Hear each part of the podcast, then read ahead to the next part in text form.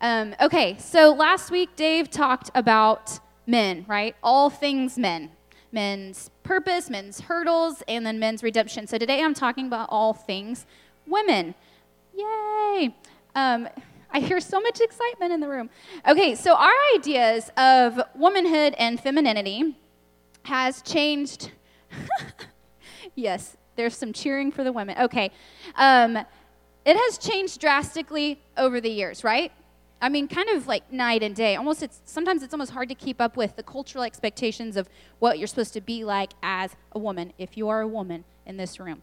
Um, so, what started off as women's rights and equality, which are all really good things, has been pushed almost to the other extreme where now gender roles can be somewhat equalized and neutralized, and we're almost just these interchangeable parts of a machinery. Now, I'm not making political statements because women's rights and equality are a very good thing, but it's interesting if you stop and consider just how our views have changed in society over the years. So, some of you may know uh, Faith Stafford. She was a former student here. Yes, she's amazing. So, she went to Providence and she did a senior thesis paper on Disney princesses and the effect and the messages that they give to not just girls but also boys. And honestly, it was fascinating. Um, so in the paper, she went through this progression of the princesses and what we see. So our very first princesses, here, our very first princesses that came out, Snow White, Cinderella, and Sleeping Beauty. So these are all like dainty little things. They're like damsels in distress. They're helpless. They eat random fruit from sh- creepy strangers, and they need a prince to save them. And then the next set of princesses that came out was Pocahontas, Jasmine, Ariel, and Mulan. They're all pushing the boundaries just slightly more. You know, they're like a little more independent. They run off, they sneak out, they change, like, give up parts of them, like their voice, to get a guy and sneak away from her dad. And then Mulan straight up just acts like a guy and then dominates in the army. Um, then the next set of princesses are we got Elsa and Anna and um, Rapunzel, um, who don't even need a man to help them save the day. They are perfectly capable of doing it themselves, and the guy was just the bonus. Um, so you see the way that women have changed over the years and how they've been viewed and how that has changed. It almost feels like we're on this pendulum in life, right? Like either you're like this dainty, helpless thing and you need a guy to save you, or you're over here and you're like Captain Marvel and like you're better than everyone, guys and girls, and you could take on Thanos with your eyes closed and like you don't need anyone. So, like, which one is it? Why do we have to be one of these extremes? Why do we have to choose? Why does it feel like, men and women, that we have to compete for this glory when we know that when you give glory to God, like that's where the joy and satisfaction comes in and not focusing on ourselves. So we're going to look at what God says about women. So I spoke a few weeks ago about marriage and men and women's roles and how our roles are complementary of each other. Right? And so they're both of equal importance and value, but just different roles that God has set up and given us so that we can flourish. So it says in Genesis 1 that God created men and women in his image. So he said, Genesis 1 28, Be fruitful and multiply, and fill the earth and subdue it, and have dominion over the fish of the sea, and over the birds of heaven, and over every living thing that moves on the earth. so we were created to have dominion over the earth. In other words, to take care of it. So Dave defined last week men's role as the servant leader, right? So he is has been put into a role of authority. And what that means is sacrificial living. So giving yourself up for the good of your spouse. So just as Christ died for his church, men are called to humbly serve and take care of his family the way he would his own body. So which brings glory and honor to glory and honor to God and not himself. So then it comes to the woman. Because in Genesis 2, we see that Adam is working in his role to take care of this earth like God has told him to, and he cannot do it alone. So Genesis 2:20 says, "But for Adam there was not found a helper fit for him." So he needed a helper to complete this task. And this is the first time in the Bible that God says something is not good. So in 2:18 it says it is not good for man to be alone. I will make him a helper fit for him. So the man needed the woman in order to complete this picture, to carry out this role and task that God has given them for humankind to flourish the way that God intended. So, first off, I want to camp out on the word helper because when I hear the word help, I think of the movie The Help. Have y'all seen that movie? Um, it's all about racial discrimination. Um, and so, while in decades ago, there were um, different colored skin and women being treated like second class citizen, and that was wrong. But we know from here that God does not see people that way. He created all men and women in his e- image. So he's not going to say that some of the people created in his image are less than. We are all created equal because we all have equal dignity and worth. And so if that's the case, then clearly we need to define this word helper because we're probably going to get it wrong on our own.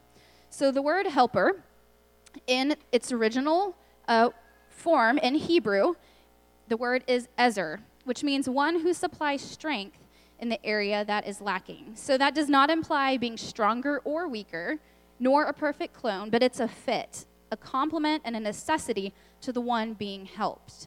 So, almost every other time that the word helper is used in the Bible, it's actually describing God Himself. Check it out. This is pretty cool. So, Psalm 54 4. Behold, God is my helper. The Lord is the sustainer of my soul. Psalm 33 20. Our soul waits for the Lord. He is our help and our shield. John 14, Jesus is talking and says, But the helper, the Holy Spirit, whom the Father will send in my name, he will teach you all things and bring to your remembrance all that I said to you. Hebrews 13, 6. The Lord is my helper. I will not be afraid. What will man do to me? So the word help in English sounds like you're just assisting someone who may or may not need help, but they're probably fine, right? But the word in Hebrew, the way it was originally intended, is so much more than that. It's, it's implying this pivotal and important need. So there's an honor in being helper because it's associated with God, right? So it can't be inferior. Just as the Holy Spirit has a part to play within the Trinity, so does a wife have a part to play within a marriage. So the fact that the word helper is used to describe God and the Holy Spirit shows how essential that role is, not inadequate. And also when it says fit for him or suitable in some translations, that can mean opposite. So the strengths of one help the weaknesses of the other. So, in other words, it's like this other piece of the puzzle that it's needed to just fit in and make the perfect picture.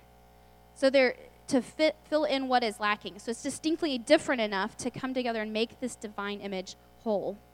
So a helper is called to come alongside the one with primary responsibility. So it looks like selfless love, serving her family's needs, choosing to submit to her husband's direction, just as Christ modeled that for us himself. Just as it says in Ephesians 5 that we all submit to one another out of respect for Christ. So a helper is to be an encourager. John Piper says this Submission is the divine calling of a wife to honor and affirm her husband's leadership and help carry it through according to her gifts. It's an attitude that says, I delight for you to take the initiative in our family. I'm glad when you take responsibility for things and lead with love, and I don't flourish in the relationship when you are passive and I have to make sure the family works. So it's this willfully choosing to come alongside her husband as he's trying to lead, as you're both trying to submit to Christ's authority. So, what it looks like for me simply is this. So, um, the other day, my husband came up to me. My husband's name's Ben, if y'all haven't met him yet. Um, so, he came up to me and said, I was just offered this job um, with this other company, but I think I'm going to turn it down. And the backstory is he was actually offered a job at the same company two years ago, and he turned it down because he didn't want to leave his other job in a bad place. Like it just wasn't the right time. And so, but for two years, he's regretted that he couldn't move to this this company because his other job is like a ton of hours and a ton of stress. So it's just really hard on him and the family. So he's regretted it. And so he comes to me and he says, um, I've been offered that job again, but I think I'm going to turn it down because I feel bad leaving my current job. And so for me, as the wife, I said, okay, you know, you, I trust you, so whatever you think is right for the family. But then I said, just remember how much you regretted not taking that job. So, like, I gave my input, right? I could have been like, that's dumb. What are you thinking? Like, I wanted him to take the new job. I was like, but no. Instead, I respectfully was just like, okay, uh, whatever you think, just remember this. Here's my input.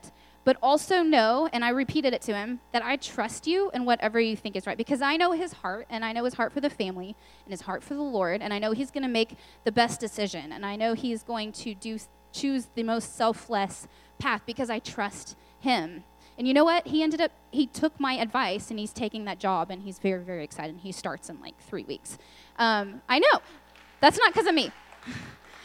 but that's to me how it, the husband wife relationship works. Like we think of submission and we think of like them like lording things over you, but really it's coming to each other saying, This is what I'm thinking. And I say, Okay, here is my input. Here's my different perspective I have to offer. But also, I trust you in what you think is best for the family. And we talked about it, we prayed about it, and we both felt this was what's right. And he made that decision to do that. And so that's how I feel like it should work. And if a man is fulfilling his role as servant leader and he's laying down himself, then when it comes to the idea of submitting, it's not this archaic idea. You can take a step back and say, no, there's actually this freedom and fulfillment in coming alongside this man who has actually sacrificed everything for the good of me and my family. And I'm willing to step up and support him and help him whatever he needs to make move this family forward. Okay, so from here, we're going to jump to women's struggles now. Um, because these things not only affect your relationship in your marriage, but also your relationship with friends and even just to yourself. So last week, Dave mentioned common hurdles that guys face, right? So there was selfish passivity, selfish aggress- aggression, and some man code that y'all live by. So for me, women's struggles, I actually had a hard time coming up with like two categories because I feel like we struggle with like a lot of different things. Is that just me? It's fine. But I came up with two categories that I think sum up um, what we struggle with most, and that is control and insecurity. And it wasn't supposed to look like that, but that's fine. Um, so, control and insecurity. So, first, we're just going to look, go back to the very, very beginning when sin first enters the world. And so, I just want you to imagine with me what is happening. So, Adam and Eve, they're standing there staring at, you know, the very tree they're not supposed to touch, right? And Edom, Eve, Eve is talking to a snake it's fine. Nobody's questioning why she's talking to a snake, but she is. And then the snake is starting to put all these questions in her head. And he's saying, Did God really say you couldn't eat that? I mean, you know that if you eat that, you'll be like him, right? I guess God doesn't want you to be like him. Like, he just doesn't, like, trust you. And so he's putting all these doubts of God's integrity and God's intentions in her mind. And then what does she do? she eats the apple or the fruit, right? So she eats it because she has decided, okay, I don't trust that God knows what's better. I think I know what's better, and I'm going to take control of this and I'm going to do it. And then who does she pass it to? It's not a trick question. To Adam, who was doing what? Just standing there watching the whole thing happen, not saying a single word. So here, right here, to me, sums up men and women struggles from literally the beginning of time. You see the man standing there passive, um, not saying anything, even tries to pass the blame off on her. And then the woman, who is to blame just as much, maybe even more, says, I'm going to take control and I think I know better than God. And so here we see it. And so then we see what God says to the woman as a result of sin. In Genesis 3:16, to the woman he said, I will surely multiply your pain in childbearing. In pain you shall bring forth children. It's just unfortunate. Your desire shall be for your husband, and he shall rule over you. So, out of this, we see our two struggles, right? So, because of brokenness and sin, we are not going to be loving one another the way that we should, the way that God intended, and because of that, out of that will come insecurity and a need to control the situation and try and battle for leadership in a relationship. So, first thing is insecurity. I think we see this play out most in our life through comparison. You know, like compare and despair. So we compare ourselves to just about everything. And then we despair because in my our minds and even in reality, we can't measure up to this standard that we have set. Comparison is the disordered desire for approval and validation. So we want to be loved and accepted, right? Who, who doesn't? But we don't, we also are afraid of not being good enough. But what is good enough? What standards should we have? We have so many voices coming at us every day telling us how we should be, how you should dress, what new shoes you should wear, how your hair should be, uh, what the newest TikTok trend is that you should try, and are you brave enough and cool enough to do the dangerous lick? Please say no. Um, you should be skinny, but you know, not too skinny. I mean, we get all these things. And did you know that those princesses, like Ariel and Jasmine, that's not even physically possible on a human to be those dimensions? It's not. Um, so even if we aren't being like outright told to be a certain way, we're still picking up on these messages everywhere, right? Because we see images everywhere that make us think, oh, I like that. I wish I was like that. Or I wish I had that. Or I wish I could do that. Um, so comparison really can only lead to coveting or jealousy or fantasizing. And comparison to me is one of the biggest problems with social media. I mean, depression, anxiety, loneliness, those have skyrocketed. And I'm sure it's correlated to the amount of social media that we have been using. Because, I mean, it makes sense. If you're glued to your phone, then you're seeing all of these perfect pictures of your friends doing all these awesome things and achieving all these great great stuff or being at that party that you didn't get invited to and now you're seeing it play out in real time, well, no wonder we second guess ourselves. But you know, it's okay if other people hang out. And it's okay if other people are better at certain things than you are. But if it makes you anxious to see that, then stop looking.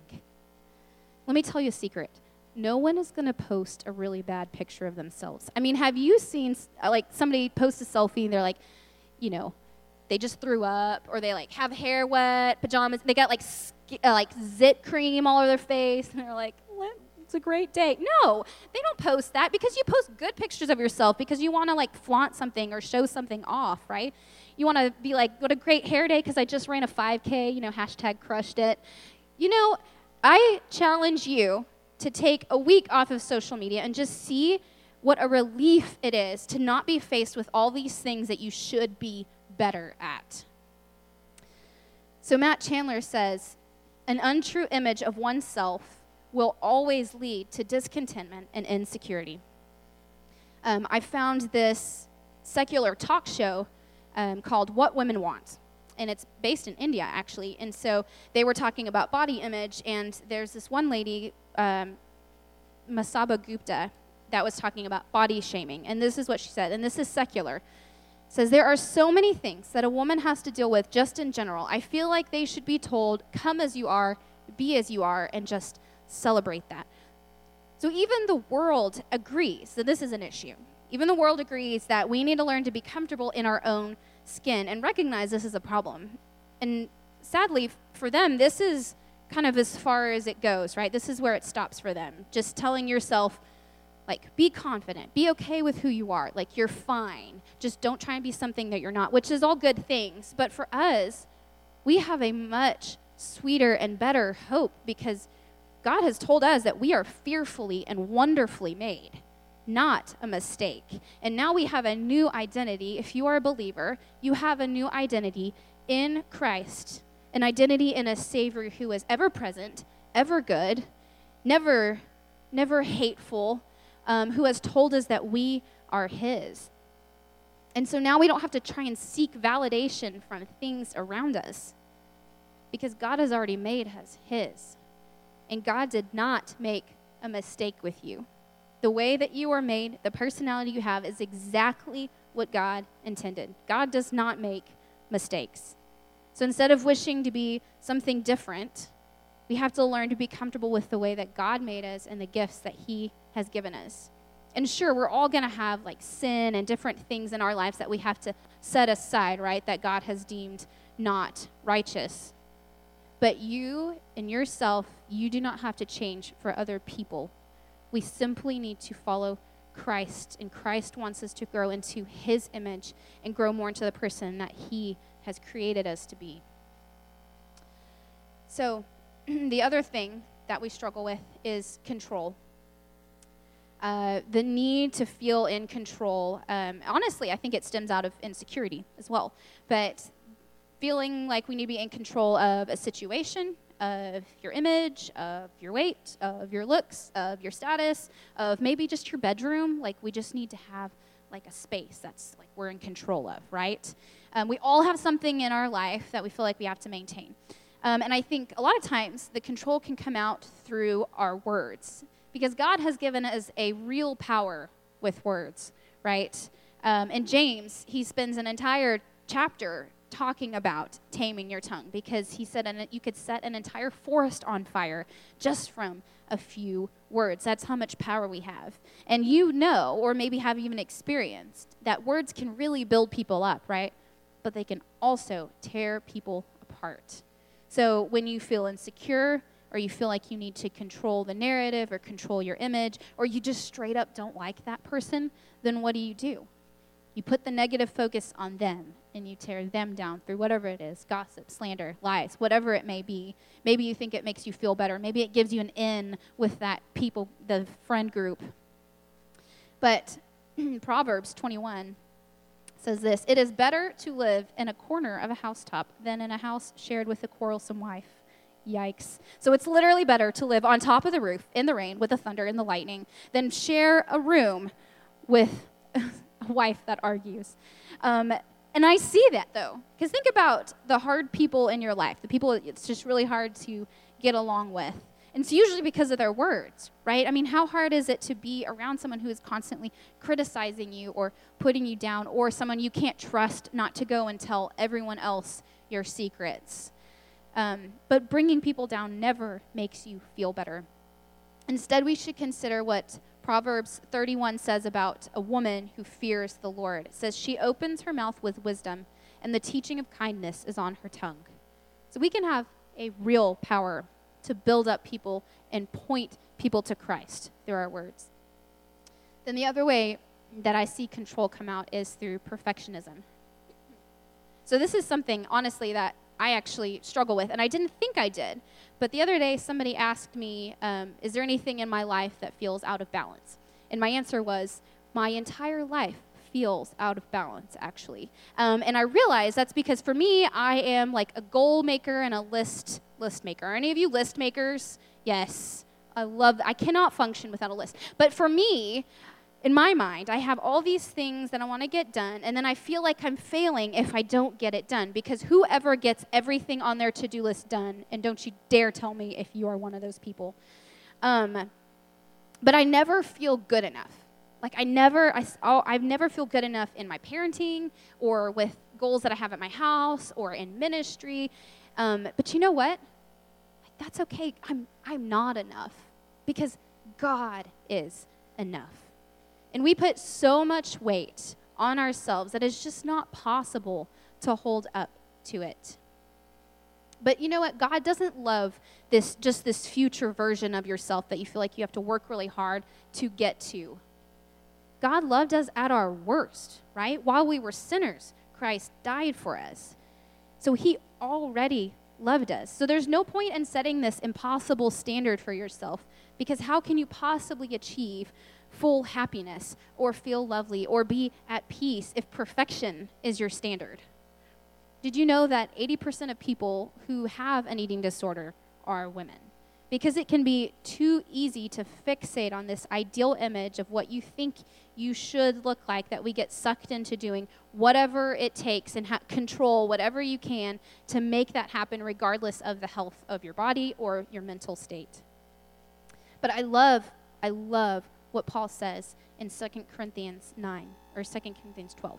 It says, My grace is sufficient for you, for my power is made perfect in weakness. Therefore, I will boast all the more gladly of my weaknesses, so that the power of Christ may rest upon me. For the sake of Christ, then I am content with weaknesses, insults, hardships, persecutions, and calamities. For when I am weak, then I am strong. So, right before this, Paul is talking about this thorn in his side, right? Something that is just, he's, it's a struggle for him. And he has asked God three times to take it away, and God has not taken it away. But God did tell him that my grace is sufficient for you, because that's just it. God is enough. Through our weaknesses, He shines. It is no longer about us and our accomplishments and what we have done, but it is about Him. And I love what He says I am content with weaknesses. I mean, contentment. That's, that's a tough one, right? But we can be content with the way that God has made us. And we can be content when we're in the middle of a trial or a really hard time because we have something better that we're looking forward to. We have a joy and a hope in this future with Christ. And knowing our faith will only grow stronger when we're placed in these situations that we have to rely on the Lord and not our own strength. In Philippians, Paul says that he who began a good work in you will bring it to completion at the day of Jesus Christ. He will bring it to completion. We are not there yet. And also, we don't have the ability or the control to bring it there, to get everything right. We cannot reach perfection. But we can pursue a Savior who does the sanctifying work in our life and who is growing us more into His image every day. So we cannot forget how powerful God is. You can't forget that and what we are capable through Him and only Him. So it can be exhausting trying to control your image or your identity or constantly be worried about what people are perceiving you as um, or just trying to be the best. Believe me, I know, and I have failed every time. And it is exhausting when I try and rely on my own strength or my own abilities. But this is where Jesus enters this space because he is the one who does the work in our life. Hebrews 12, 1 through 2 says this Therefore, since we are surrounded by so great a cloud of witnesses, let us also lay aside every weight and sin which clings so closely. And let us run with endurance the race that is set before us, looking to Jesus, the founder and perfecter of our faith, who for the joy that was set before him endured the cross, despising the shame, and is seated at the right hand of the throne of God. So it says in here that there's this great cloud of witnesses. So if you claim to follow Christ, then you are representing Christ, and people watch just like you watch them. So our actions send a message about what we believe. So, how are you going to show the world Christ? How are you going to use your gifts and talents to honor God and not for personal gain or perfection, but maybe honor God through our weaknesses? How are you going to use your words to build up others and honor God? How do you honor God and others with the way that we dress or the actions that you make? you, think about modesty and you think, oh, well, that's on them. Like, they shouldn't lust, they shouldn't look.